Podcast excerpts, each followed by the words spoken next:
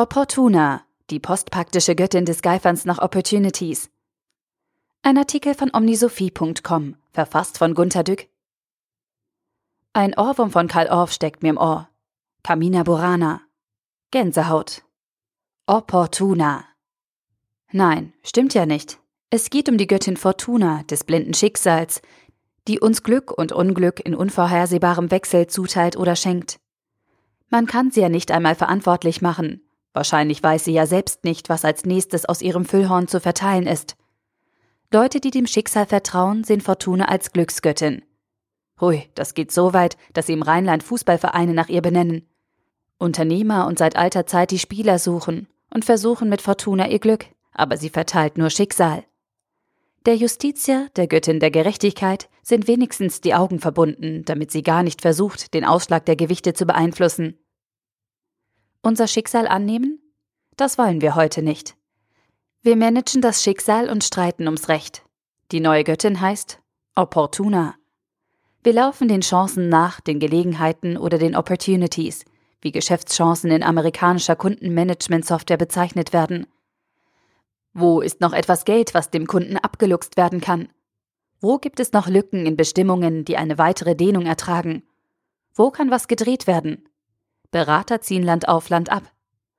Alles im Leben ist Chance. Seht nicht auf die Risiken, wertet alles als Chance. Stress ist positiv. Veränderung eröffnet Möglichkeiten. Der Schnelle kommt zuerst. The winner takes it all. Wer sein Schicksal meistern möchte, schaut zu, dass das, was er tut, möglichst oft opportun ist, dass es also passt, günstig liegt und nicht zu viele Gegenenergien erzeugt. Die Anbieter der Göttin Opportune aber, die Opportunisten, wollen das Günstige auch dann, wenn es gerade nichts Günstiges ohne viel Arbeit gibt. Sie brechen die Chancen um der Chancen willen vom Zaun. Sie warten nicht, wann etwas passt. Sie kümmern sich nicht einmal, ob es passt.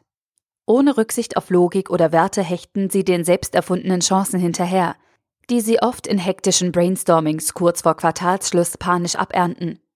Hoffentlich hilft es, aber wir müssen schließlich etwas tun, bis unsere Zahlen stimmen. Manager, die nach ihren Zielen gefragt werden, antworten oft mit volltiefem Ernst. Wir wollen wachsen. So einfach. Wir wollen wachsen. Ich mag diese Antwort gar nicht. Sie klingt nicht konkret, eher wie wir suchen unsere Umgebung ständig ab, ob noch etwas zu Geld gemacht werden kann.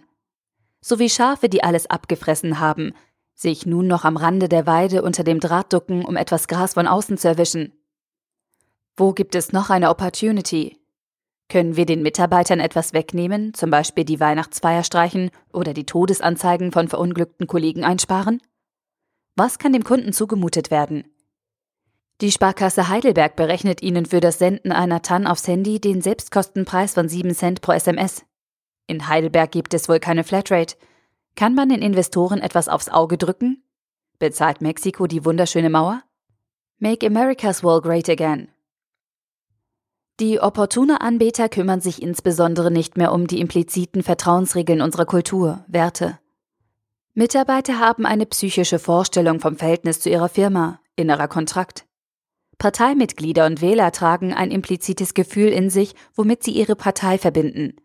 Schüler und Studenten lernen im Vertrauen, dass das System ihnen Gutes tut. Diese impliziten psychischen Vorstellungen des Vertrauens auf etwas bzw. die inneren psychischen Kontrakte werden von den Chancenräubern mehr und mehr verraten. Implizites oder Tradiertes gilt ihnen nichts, keine Kaufmannsehre, keine politische. Im Vertrag steht, sie haben keinen Anspruch, das kann ich Ihnen blanko sagen, ohne überhaupt in den Vertrag zu schauen. Wir haben jede Chance für Sie ganz prinzipiell ausgeschlossen. Wir schlittern in ein postpraktisches Zeitalter, in dem das gemeinsam Verstandene nichts zählt, nur noch die neue Chance.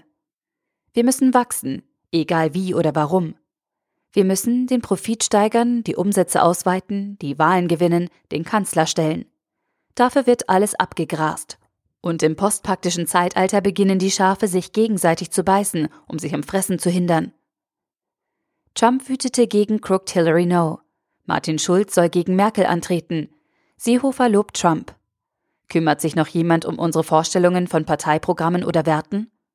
Wofür steht Schulz? fragt die Presse derzeit ohne große Interesse an eine Antwort. Nur mal so, ist ja egal.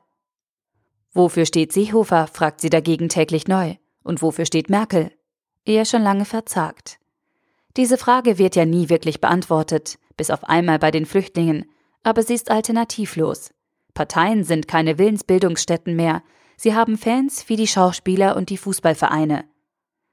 Postpaktische opportune Anhänger lassen sich nicht mehr schriftlich festlegen, nicht mehr auf hinderliche Werte einengen oder durch Nachhaltigkeitsforderungen berechenbarer machen. Sogar Verträge werden gebrochen, wenn es sein muss.